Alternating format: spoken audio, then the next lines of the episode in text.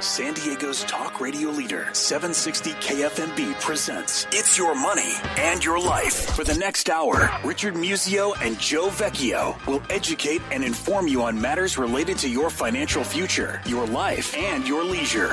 Now, with It's Your Money and Your Life, here are Richard and Joe. All right, good evening, everybody. My name is Joe Vecchio, your co-host, announcer, and producer, coming to you from KFMB studios with 50,000 watts of power on nights and weekends. We're heard not just in Orange County, but LA County, San Diego County, all the way up the coast to Seattle on a good night, down to Cabo, out to the desert. If you download the app for 760 KFMB or tune in radio, you can hear the show on any device as it airs.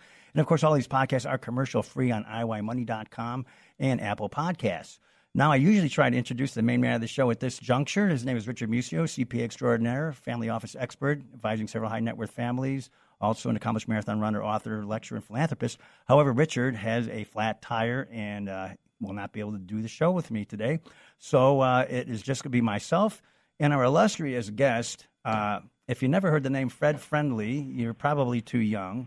Um, anybody who knows anything about the television in its infancy and, and legends in in uh, TV news, uh, network nationwide. Fred Friendly was a giant, uh, very accomplished in his own right, and he had a, had a family, and he also had a son named Andy. And Andy, quite the legendary producer, promoter, uh, and um, programmer and executive in his own right. Um, worked with many of the biggest names in, in news and entertainment, and even some in sports. And he wrote. He's just written a book called "Willing to Be Lucky." And we're lucky to have him on the line. Andy Friendly, welcome to our show. Thanks, Joe. Great to be here. What did uh, who gave Richard the day off? His car gave him the day off, I guess. So, but all right, we'll give him a pass. Yeah, let's hope it gets. By the way, congrats, if I can say, on your uh, major haul at the San Diego Press Awards last night. I read about that. Congratulations, Oh, th- much deserved. Thank you very much, sir. Thank you very much. Yeah, uh, it's once a year. It's the 44th annual. They're all judging in other cities, so there's no local politics involved. A different city every year, kind of like the Emmys, which you know something about. Yeah, well, much deserved. And Yeah, by the you. way, I love the name of your program, and, and that I assume is derived from the great Jack Benny line. You got it. You absolutely have it. Of course, it was money, your money or your life, and uh, of course, and I just uh, modified that for your money and your life. And this show is about your life and your money, and, and money is in quotes. Money is your health. You know, money is a lot of things. It's uh, you, you know, it's whatever makes you happy, your your hobbies, whatever, right? Yeah, and what was the great line that Benny said? Uh, he was held up. By, And- as I recall, the joke went something like, and you can do it I better can than prob- me. I can He tell- was at a, Yeah, ru- he's- um, he was mugged, and and the mugger said, "Hey, your your money or your life, pal." And Jack- Benny, he goes, "Well, famously he- penurious, said, I'm "Hold on, I'm thinking." I'm something like that. He said, "I'm thinking it over," but of course he had one of those exactly. notorious pauses and uh, or infamous pauses. And by the way, he started out in, in radio as a lot of great stars of yesteryear. Milton Berle, who's in your book, with some funny stories. A lot of those guys all started in radio because there was no TV prior. uh, You know, did your your dad must have started in radio, right? Yes, he did. He Yeah. started in radio in Providence, Rhode Island, as a young man. Okay. Uh, I did a, a, a little biography series called Footprints in the Sands of Time, where he would do five minute biographies of, of famous people from entertainers to generals. Well, I do the same thing. I just do an hour worth. I love it. And by the way, I love your sign on, which reminds me, uh, it invokes to me the great Jerry Dunphy, who used to open all his uh, local newscasts for those who are old enough to remember from the desert to the sea to all of Southern California. Yeah. A good evening. Well, that's true, and of course now it's global. But uh, the signal, uh, th- we've got a great signal here, KFMB, and it, it does it does increase from five thousand watts to fifty thousand watts. And a lot of people don't know the difference between AM and FM. FM, it's a static signal, twenty four seven. AM, yeah, uh, when the sun goes down during the week and all and all weekend long, it goes to fifty thousand watts, which is the most allowed by the FCC. But that's more information than we need to know. But it does get up to um, it does get up to San Francisco and all the way up to Seattle uh, on during those um, increased peak Well, we hours. we listen to you here regularly on Saturday night. Oh, very cool, very cool. So, um, Andy, your your book is wonderful. It's titled "Willing to Be Lucky: Adventures in Life and Television." It really is your your memoir, and you've got some great testimonials on here from uh, ranging from Michael Strahan and the forward by Tracey Ullman. And uh, we're going to get you down here for a book signing in November. I've, uh, we're working on that. So, Right. but uh, yeah, um, God, what? I mean, look, you. I I love Johnny Carson as a kid too. You grew up mostly on the East Coast. Your dad got into to, to, into television, and uh, your mom was first, I think, though, wasn't she? She. Well, my mom worked with my dad in the early days of their struggling uh, careers in Providence, and then uh, a little bit uh, later in New York. Mm-hmm. She was a researcher uh, at Time Life, and she's a very talented artist. Mm-hmm. And she worked with my dad developing the early uh, record albums that they did with Edward R. Murrow, Ah. which were called I Can Hear It Now, which were the forerunners to I Can See It Now, which was the first Right. uh, television Network. documentary series on CBS that Yeah. my dad and Ed Murrow did together. So his, your dad and your mom coupling with Murrow, that kind of uh, that launched everything, pretty much, right? Yeah, they wanted. They my dad had the idea to record on audio for radio the g- great seminal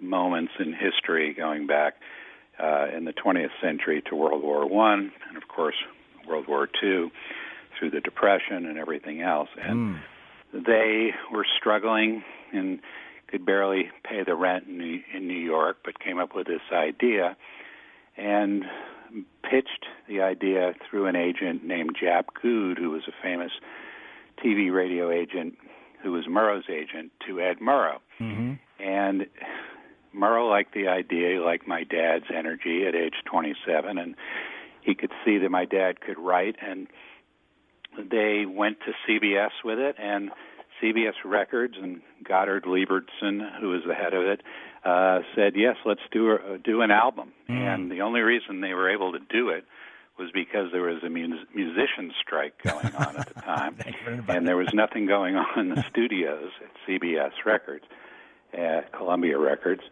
and so they gave it a try. And with Murrow's prestige and wonderful voice and writing skills, along with my dad's and my mom's, they were able to do an album, and that was the first real uh, money that my dad had made. It wasn't a lot, but it was enough to to pay the rent and enable them to go ahead and have a family. And uh, Mm-hmm.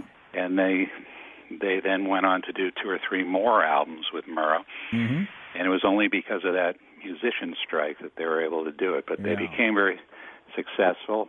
Uh, my dad used to say that they put my brother and sister and I through college, and and more importantly, it led to the partnership with Edward R. Murrow and Fred Friendly, which then moved to television and Yeah. became I a think pretty famous partnership. Yeah. And they pioneered the television documentary really, and took Yeah. on I think. famous. Tell me if I'm wrong, but uh, but uh, I'm a good friend of Bill Marx, who's the son of Harpo Marx, and I think one of the very first Murrow nationwide remote uh, live pickups was at the uh, uh, his home in Palm Springs with Harpo Marx, and I don't know if uh, That was probably on Person to Person, which was a show that Yeah. Ed did, Murrow did for CBS. Yeah. My dad was not involved in that one, but that was probably what he was best known for at the time. Yeah. Between you and me, my my dad wasn't thrilled about that show. He thought it was too fluff, um, too much fluff. but beneath Ed, Yeah. beneath Ed's uh, stature as a newsman and a journalist to be interviewing the you know Well- celebrities well, and stuff. But, we but sure- in retrospect, I think my dad came to accept it, and it was fine in, Yeah. in the same sense that Mike Wallace or Barbara Walters interview celebrities, but Yeah. they also do serious topics Sure, as well. we've sure blended news and entertainment these days, maybe a little too much. Uh, Yes, But uh, yes. in any case, that happens. Um, but gosh, you, you know what a legendary career! And then your dad ultimately became president of CBS uh, News, right? With all the greats, Walter Cronkite, and all the uh, the great people back then, right?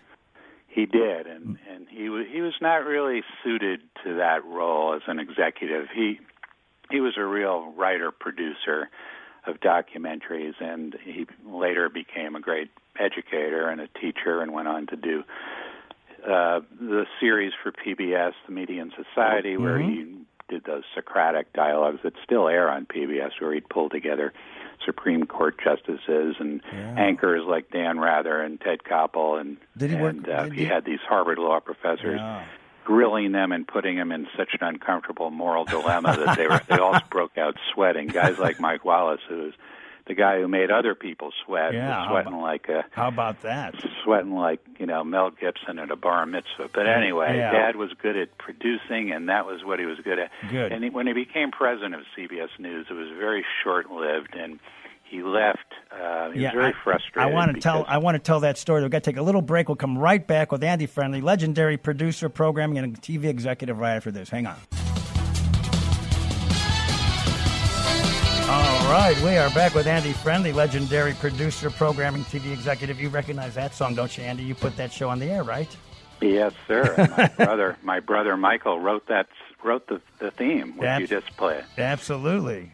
And it Entertainment was an interesting story. If you got two seconds, I'll tell it to you. Go for it. We were we came in and uh, after the pilot for the Entertainment Tonight was done in the in the winter of 1981 by Jack Haley Jr. and Paramount and Telerep and their partners.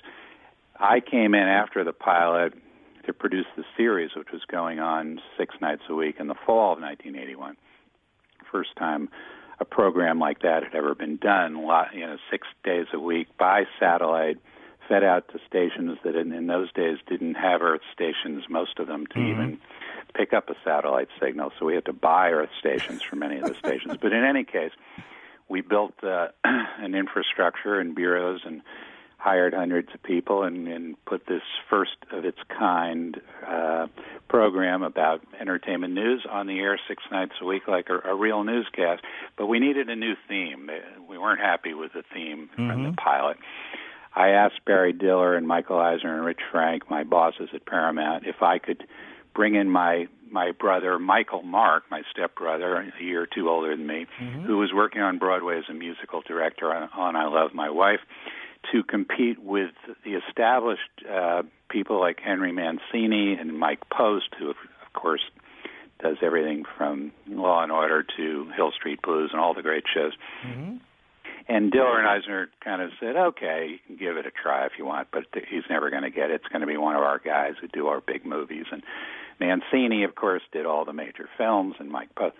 But Michael, my brother, came up with those notes. You know, Uh-huh. those five or six famous notes. Yeah. And do do do do do do. Excuse my singing, but I mean, it just was the best theme for what we were trying to do. We brought it in the studio with a hundred musicians, and we we made it the theme for the show. And now, 36 years later, every time that thing plays, he gets a, a little check, A which nice uh, yeah. I always say to him, "Good gig." you may recall the uh, the theme for the Tonight Show by Paul Anka. Correct. And some, some, of course, like the greatest story of all those, I think, is the two notes that Mike Post wrote for Law and Order. You know, which play incessantly in reruns. Dun dun. and those two notes have generated tens of millions. But Michael's done very well with Entertainment Tonight. Isn't that something? Very happy for him. Yeah, outstanding. So, anyway, getting back to your dad and the reason he left CBS News, he was a man of principle, and maybe you can tell that story because it's very uh, compelling. Well, it had built up, as I mentioned in the last segment. He, he was not really suited to be an executive or an administrator, and the, the role of president of CBS News really wasn't for him. He was a, a fighter, and he was uh, he liked to produce, and he was a man of great principle, and so he kind of chafed at the bit and didn't didn't really belong in that job, and he was the first to admit it. But he left in a very famous protest in 1966 when the network refused to carry the live uh, Senate hearings on Vietnam that were determinative of whether we were going to stay in the war, escalate, um, and continue to commit troops. It was a very important uh, time in our country and a debate in the Senate. And to that point, CBS News would break into daytime coverage, which was primarily reruns of shows like I Love Lucy, to carry important Senate hearings like that on Yeah. such a critical issue. Yeah. Things had changed at CBS, and the powers that be uh, refused to allow Dad and CBS News to break into a f- actually a fourth rerun of I Love Lucy and The Real McCoys to carry the hearings. And my dad, in a famous scene um, in his book, and that we recount all the family, walked into Bill Paley's office and demanded that they they be able to do it, and that the news division needed, as had been in the case in the past in the Murrow days and Cronkite, to cut in when they felt that the public needed to know something this important. And Paley and his team refused, and my mm-hmm. dad resigned the presidency of CBS News over mm-hmm. that, which became a headline story on the front page of the New York Times and the Washington Post the next day and it was a matter of principle. Um, one little anecdote that I put in the book, mm-hmm. I'm waiting which for are it. kind of funny, is Yeah. that when he stormed out of Paley's office after making his protest, he unfortunately walked out into what he thought was the hallway, but it was Paley's private bathroom. Yeah. So, so Well, must have been upset. He was upset. He sheepishly reemerged and then went out the proper door. It kind of reminds me when remember when President George W. Bush was in China, I think, and he was he had finished the speech and he was walking off the uh, the set there, and he goes to the door to his right, and he goes to pull on the door, and it's locked. It wouldn't open. Yeah. I remember seeing that because Letterman used to play that clip constantly. And he looked like Johnny Carson with that take he did into the camera. I go, this is, cla-. and then of course he walked around the podium and back off the stage. But you couldn't script that any better. But that's what it kind of. yeah, you can't make this stuff up. Yeah, it but has the, the, advantage was of being my true. dad did Yeah. something, you know, out of principle, and and that was really did signal a change Yeah. um, in the way the networks allocated time to important issues in the news and, and how much they covered live. Of course, they covered it later on the nightly news, Yeah. but in a two-minute clip. But those days, you know, things change. Absolutely. Model, you know, economic models change. Yeah, I wanted to talk a them- different time. Yeah, we'll get into that because back in those days, the three major networks were all independently owned and operated. They were competing directly head to head, and uh, you know, not owned by a larger conglomerate or corporation. And of course, today uh, that has changed, but. Uh, they had a lot of power back then, and there were only three major networks. And then, of course, the public TV came along in the middle of middle of the '60s. But uh, boy, you talk about getting ratings and share points back then. You know, you can't do that t- today because uh, obviously it's uh, supply and demand, right? I mean, three stations versus. Well, that's right. And, you know, of course, now with the advent of all the cable networks, which Mhm. happened a while ago, that that hearing would have been covered on CNN and On other networks. C- C-SPAN, of course, C-SPAN, sure. Yeah, and C-SPAN, and but and but CNN would have probably carried it at least part of it live, and MSNBC and and Fox News and all the others. Mm-hmm. Um, and you know, the good news is that today, if you want to find that that kind of coverage and want to watch those hearings, you can. But back then, it was, as you say, it was a different different business. Mm-hmm. William Paley owned CBS, Sarnoff owned NBC, and then RCA. But yeah.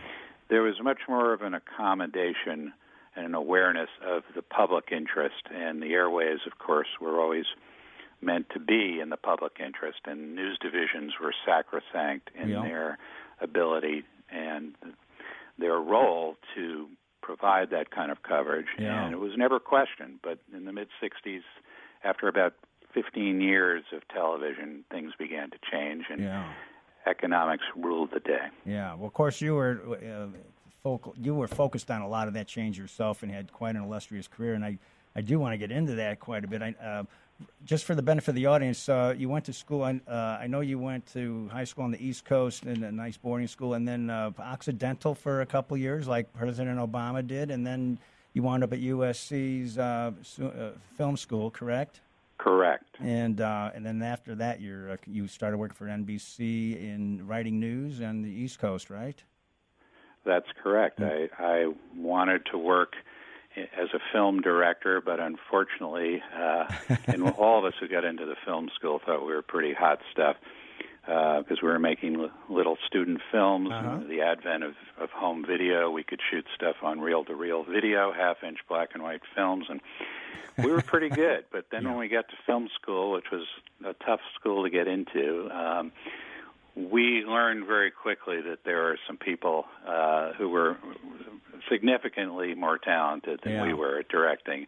Uh, we all showed our first student student films, these five minute assignments, black and white, no sound, and I Mm-hmm. did one about a DJ like you who did a, a show with a pet monkey on KMET radio, and I thought it was pretty cool. And everyone else in our class showed their films to at the screening, the big Uh-huh. screening with all the professors and hundreds of people there, and we were all proud. And then there was this guy sitting next to me, and this is a true story. Has the added advantage of being true. He was the classic nerd with the band aid around his glasses, five mm-hmm. pens in his pocket of his of his shirt and he made a film about an elevator in black and white, no sound, and the inner workings of an elevator in a building in Chicago he grew up with.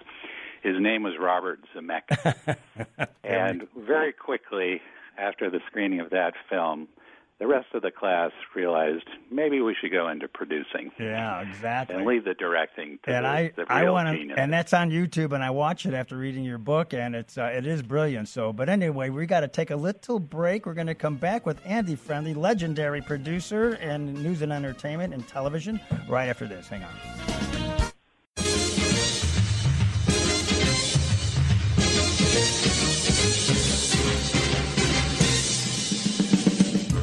We're back with the award-winning "It's Your Money and Your Life," and this is the time where Richard likes to thank our sponsors, and we'll have some more awards next week, Richard. That's what I heard. October Yeah. 24th, Press. Club Award. Absolutely, we're up again. We, We couldn't win those without our great roster of sponsors. At the top of the list, UBS with Mr. Michael Coranta. You talk about the who's who of San Diego. This is the list coming right up. Okay, we have a couple of CPAs on our list. We love them so much. More traditional CPAs up in San Marcos, Polito Epic, tax returns, financial statements, more traditional services, and then more specialized. Jason Kruger's great CFO service company, Signature Analytics, for companies that are rapidly growing and need that CFO service. Also, our great friend, Joel Grushkin Cost Segregation Initiatives, helping real estate owners to improve their cash flow. Now, if you need a place to put all this money our sponsors are making, how about Mechanics Bank? Great niche market bank run by Sean Puckett in terms of the UTC region, serving wealthy families, families in the real estate business. Again, Mechanics Bank, formerly known as California Republic Bank, led by Sean Puckett in terms of the San Diego region. Also, Hub International Employee Benefits, always in the news, especially given what Donald Trump did, getting rid of the ACA. I think nobody knows. We'll see what the courts say.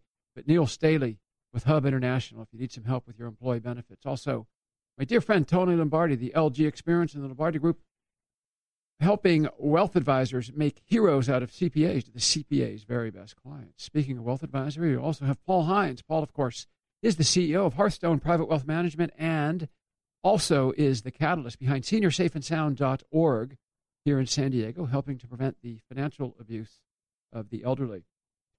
Michelle St. Clair, Elite Lifestyle Management, a great concierge service here in San Diego. For those of you who have no time, Elite Lifestyle Management can help with simple things like travel arrangements to much more complex things like getting the most difficult ticket to get to a Hollywood premiere, as Michelle helped Joe and I and Mary do last month for Battle of the Sexes in Westwood Village. And of course, Brenda Geiger with Geiger Law Offices.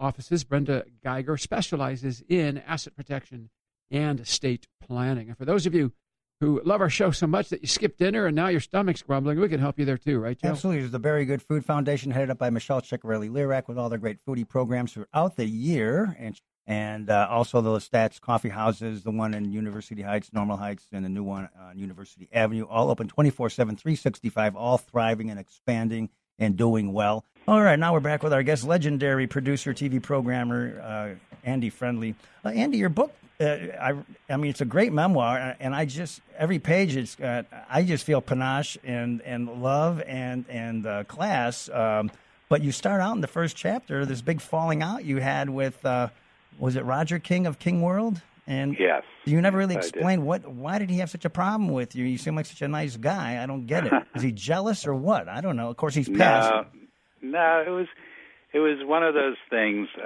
I really the book is not a tell-all, and I try not to go into too much uh, Oh, I don't. I think kind of negative territory. But in the course of a long career, forty years, you're going to have your share of, of uh, battles. and- Headbutting, sure. and I wanted to send a signal early on in the book that I was going to try to be honest and truthful about not just the the great wins and, and surprising victories, but also some of the difficult and and challenging parts of my life and my career. Yeah. And and I thought that you know, my my leaving King World, which was the company where I was president of programming production for six years until the company was bought by CBS, and Mm-hmm. then for another year I was with them, and then Viacom bought CBS, and and and I my my deal was up, but. Mm-hmm.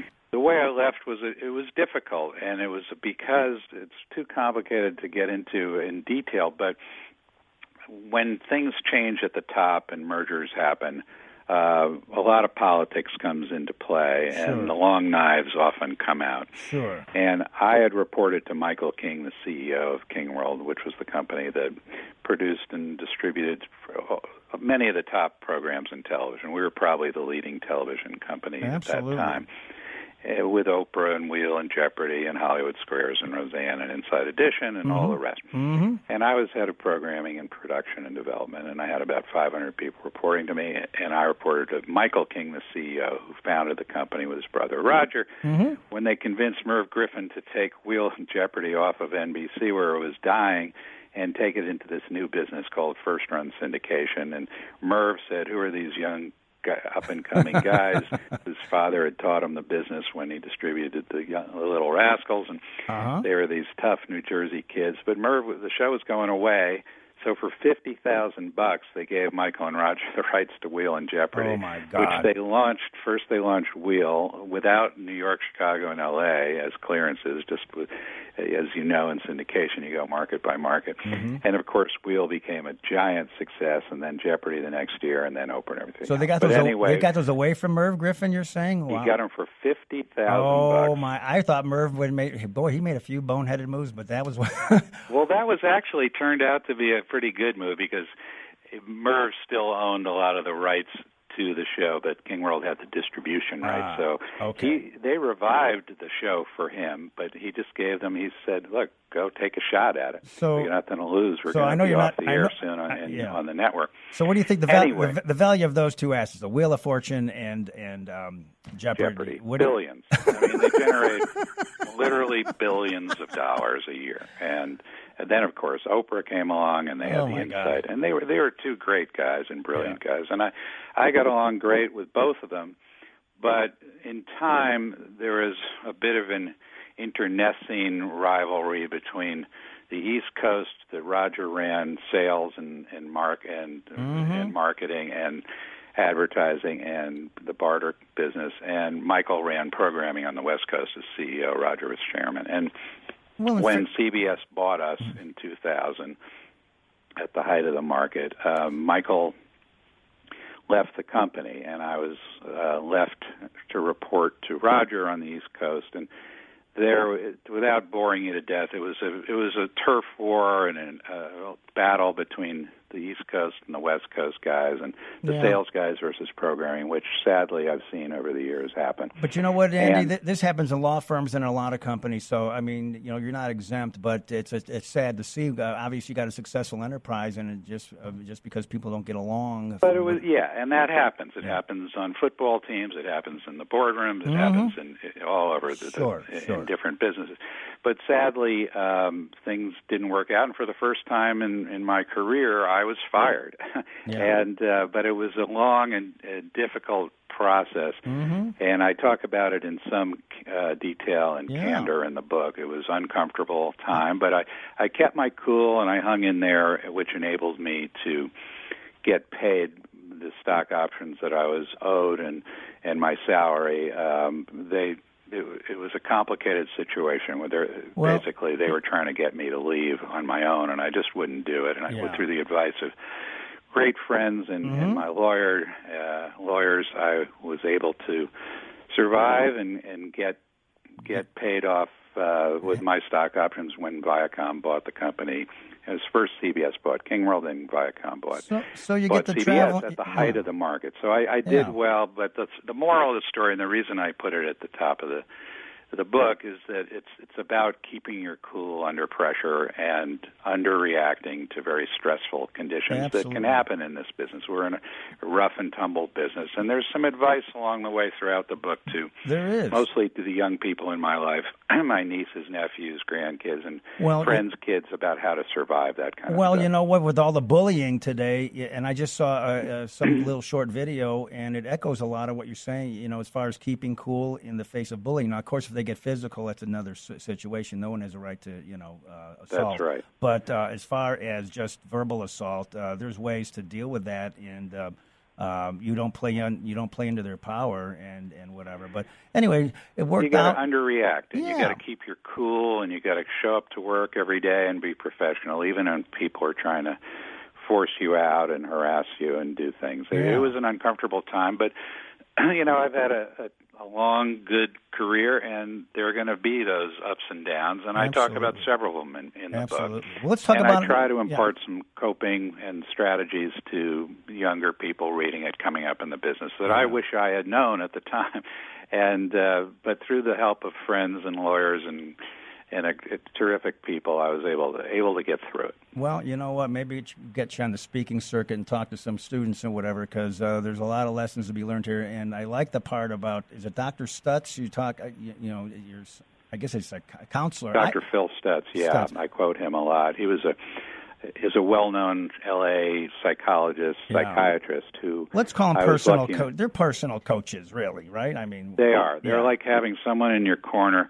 I only saw him a couple times when I was going through this uh, crisis in my career, and it was very difficult for me to deal with.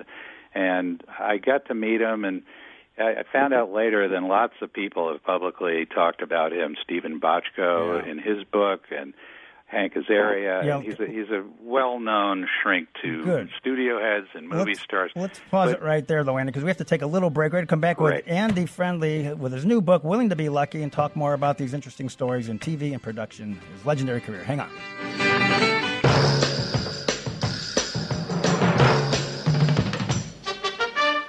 All right, we're back with Andy Friendly, legendary TV programmer and producer, son of another legendary TV uh, news figure, Fred Friendly. And uh, you can learn all about it in his book. It's will be, be released. When's the official release date, uh, Andy? November first. November 1st. Willing to be Lucky. And of course, this is airing November 4th. So the book is on Amazon and a variety of places. Uh, we're going to try and get Andy down here to San Diego for book signing. We'll certainly alert everybody to that when that happens. But uh, just to wrap up, though, Dr. Stutz, uh, personal coach, I'm going to call him. Andy he's a noted psych- psychologist. But you have a chapter in there with a lot of his resilience uh, uh, statements, resilience statements, uh, you know, impelling resilience and whatever. And uh, those that's important stuff, isn't it? It is. I mean, I think if you're going to be in in this crazy business and or any business, uh, you're gonna you're gonna run into you know difficult situations, and and you're going to have to learn how to, in his words, underreact, and you're going to have to learn how to have um, self-generated authority, as he calls it. You you have to have an impregnable self-image, and you have to believe in yourself, and you have to renounce bad people. Yeah. You have to deal with them. You can't ignore them. You're going to have bad bosses and Yeah. bad quote friends and Yeah. fam- even family members. But you have to you have to understand these situations, and you have to be able to handle yourself with dignity and with grace, and you have to stay strong. And Yeah. you really you have to have what he calls self-generated authority because Yeah. if you rely on uh, what others think of you, and if you depend on that kind of what he calls outer validation, Yeah. you're going to be very vulnerable, and you're going to it's going to be very difficult for you. So, Yeah. you, and these are just lessons that I learned from him, and one of the smartest guys I ever met, Yeah. and that I try to impart in the book to younger people, especially reading it. And I think I've here- tried to help my and- my nieces and nephews and grandkids uh, understand these concepts, and and I've seen them actually work for them. And Yeah. so I'm hoping, in addition to telling stories about Richard Pryor and Jimmy Cagner and Cagney and Mm-hmm. Johnny Carson and Tom Snyder and all the great people I got to work with, and my dad, trying to impart a few uh, a few of those kind of coping skills and life strategies. Absolutely, absolutely, and of course, humor is a big deal too. So, gosh, I got a whole chapter in there on my favorite dumb jokes. Yeah. So I threw everything in. You know? did. I Uh, didn't really know where the where I was going with the book. I just started writing at the suggestion So, of my friend Bob I- Hilburn, the I- great LA Times critic, who, Yeah. who I worked with a couple of times. We were having lunch and we were t- telling stories, and he said, "You ought to write some of this down." And I said, "I'm not a writer like you. I had I had written on the local news and the network news, and I could get the story down and across, but I was certainly no Hilburn. But yet I started writing a couple little stories three years ago, and then Mhm. I suddenly had ten, and then I had twenty, and Yeah. And then I put the book away. I said, "Ah, this is boring. I don't. know Nobody wants to read this crap." And then a couple of my buddies made me finish it. No, so I'm glad I did. It's entertaining. I was glued to it. Of course, I was, a, you know, I grew up on TV like you. I mean, uh, at nine years old, I used to sneak down and watch Johnny Carson on the little black and white TV at ten thirty in the Midwest. You know, and ooh, I couldn't be out of bed, but I did anyway. And uh, yeah, we all snuck those yeah. late night viewings in, didn't we, when we were kids? but it's good. There's, It uh, was there- so grown up, and it was so cool. You felt like you were, you know, really Yeah, yeah. hanging out with the grown ups. yeah. Well, there's then you two- had a fun, couple funny jokes you could tell at school the next day by the water cooler. Absolutely. Now, the, there's a great story about the Beatles, and there's uh, the Richard Pryor story. I think we almost talk about humor and, and stress under pressure and, and grace under pressure and everything. Um, let- let's talk about uh, Richard Pryor because that's a wonderful story. Yeah, Richard was one of my idols and generally considered the the greatest stand-up comic of all time. If you ask all the the pros, if you mm-hmm. talk to mm-hmm. Letterman or Billy Crystal or Bill, you know anybody, Eddie Murphy, they'll all tell you Pryor is the man. And I got to meet him in 1983 and work with him on his final concert film. He had done three, and mine was the third, the one I worked on called Here and Now mm-hmm. and he had done live on the Sunset Strip, and of course had that terrible uh, drug accident where he almost lost his life. Yeah. But we got him at a good time. He was he was recovered from that, and he was in a good place. And my lawyer, uh, well, at the time he wasn't my lawyer, but Skip Brittenham, I'm the Uber lawyer, entertainment lawyer, is considered sort of the dean of all the entertainment. Represented Richard. Richard wanted to shoot on video. Uh, he wanted it to look more like TV, and then transfer it to film. He thought it, it fit his comedy better than shooting it on, film. Mm-hmm. So Skip brought my partner at the time, Bob, and I in to produce it because we were TV producers, and and we just got along great. Spent a year working with Richard, getting ready, shooting a little documentary behind the scenes as he was working at his his routine at the comedy store here in LA and in Dallas and clubs all over the country. And we're going to go to New Orleans and shoot three nights at the historic Saenger Theater and combine it into one, edit it down into one great concert. Mm-hmm. And everything was great. He, we got along great with him. We had heard all the horror stories that he was difficult and he could be, you know, very, he could be The tricky man- to work with. But the we man- got along great with him for a year until the day before the actual first shoot at the theater. Uh, everything was working great, and he was directing, and he because he wanted a certain look, and he, all the crew loved him, and everybody was happy, and he. But the day before, he shows up with this white silk pinstripe striped suit on that he had bought in a shop in New Orleans that morning. And he said, "Guys, I want to wear this, not the suit we that wardrobe had, had prepped for him and he had agreed to, which was a, a dark green that, worked perfectly with the lighting and chroma levels for video that mm-hmm. we had worked out and planned for over six months." Anyway, we knew this was a problem because, as you know, you can't wear white on television, especially not silk and and white with pinstripes. So he, we get up to the final rehearsal, and this suit is looks like eight million bucks, but it's strobing. The, the, the complicated term, but it's you've you've all seen it. You Right. can't really watch the screen because Right. the video is so bright, and the, Yeah. uh, the shimmering. suit is creating Shimmering. enormous problems with Yeah. chroma levels and video, and it's unwatchable. Mhm. So we nicely say to Richard, "Hey, it's a great suit, but we, it's not going to work with the. We've tried everything. All the video guys who are the best in the business, who do the Grammys and the Oscars. We tried the lighting. We did." And Richard said, "Well, I, that's too bad because I'm wearing this suit." And we said, "Okay, well, it's just not going to work, Richard." But we, tried to reason with him, and for the first time over in a year, he became sort of the the TV movie star monster we had heard about, and he ah. was not kidding around. He was not backing down. So this is a long story, but I'll try to tell it short, Okay. quickly.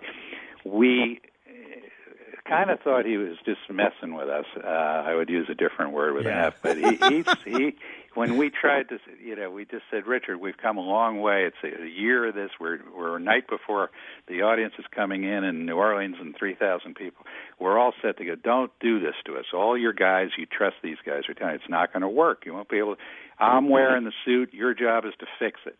So he walks, storms out, and my partner Bob and I spent the entire evening talking to wardrobe people from around the world, all kinds of people advising us what we could do.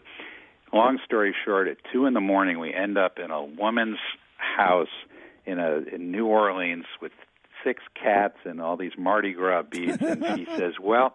I've done this once before. We're going to put the suit in a bathtub. We're going to fill it with hot water and put a certain kind of tea in there.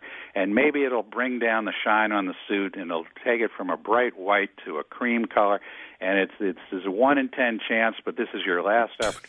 So we're like two dopes. Bob and I are there at four in the morning watching this going on, seeing our lives flash before us, our careers flash before us, and going, this is going to be a disaster, and we're going to be fired in the morning. We finally leave. She goes, look, just go home, get some sleep, and have your guys come at nine o'clock and pick it up. So at nine o'clock, after a couple hours sleep, they knock on my door, and one of our assistants is holding this shriveled brown, mud-colored suit that is now completely wrinkled and ruined and in tears and she's saying look at this and i'm go- i told her relax we tried our best we brought it to the attention of jim brown our executive producer the great football player who was richard's partner and richard and jim said look you did your best don't worry about it we didn't see Richard all day long. We were worried. Our our careers were over at about six o'clock the night of the first filming and taping. He shows up in the limo with with Jim Brown, our security guy George Hewley, and he's wearing the original green suit. And Bob and I are standing there with Skipper. Where we're just holding our breath, ready to be fired. And he walks by us, and he just doesn't crack a smile, and he stares right at us. And Skip Brittenham, his lawyer, there, all the Columbia studio executives were there. He stops and stares at us for about 30 seconds, and we're like shaking. and then he finally just cracks this giant smile and goes, "You all motherfuckers done fucked up my shit." I know you can't use that, so you're gonna have to put a lot of bleeps there. we'll But that. anyway, the audience will remember how Richard spoke, and he just cracked up. Everyone cracked up. He wore the original suit, went out on stage carrying the wrinkled suit, and did a whole bit about it to Oh, open the God. film. Which, if you haven't seen, it's called Richard Pryor Here and Now, Here and Now. 1983 Columbia Pictures. And, of course, You'll you got a see he- bonus He used check, it as yeah. a great bit, and, And- everything worked out great. And it couldn't have been nicer. Hey, we're going to do a bonus track and, uh, and talk about your bonus track. He gave you seventy five grand on top of that, so that worked out great. pretty nice. Andy He Friendly, great. stick around for the bonus track. Go to iowamoney.com to get that, folks. The book is Willing to Be Lucky. You got to get that to get more details on all these other great stories. Uh, thanks for being our guest. And Richard, you get your car fixed. We'll see you next uh, next week. Justin Hart, our board operator, thanks for making it sound terrific. Thanks to Craig Blanky and Dave Sniff here at KFMB for making uh, for all the help they provide. All these podcasts are commercial free on iowamoney.com. We'll see you next week. Bye bye.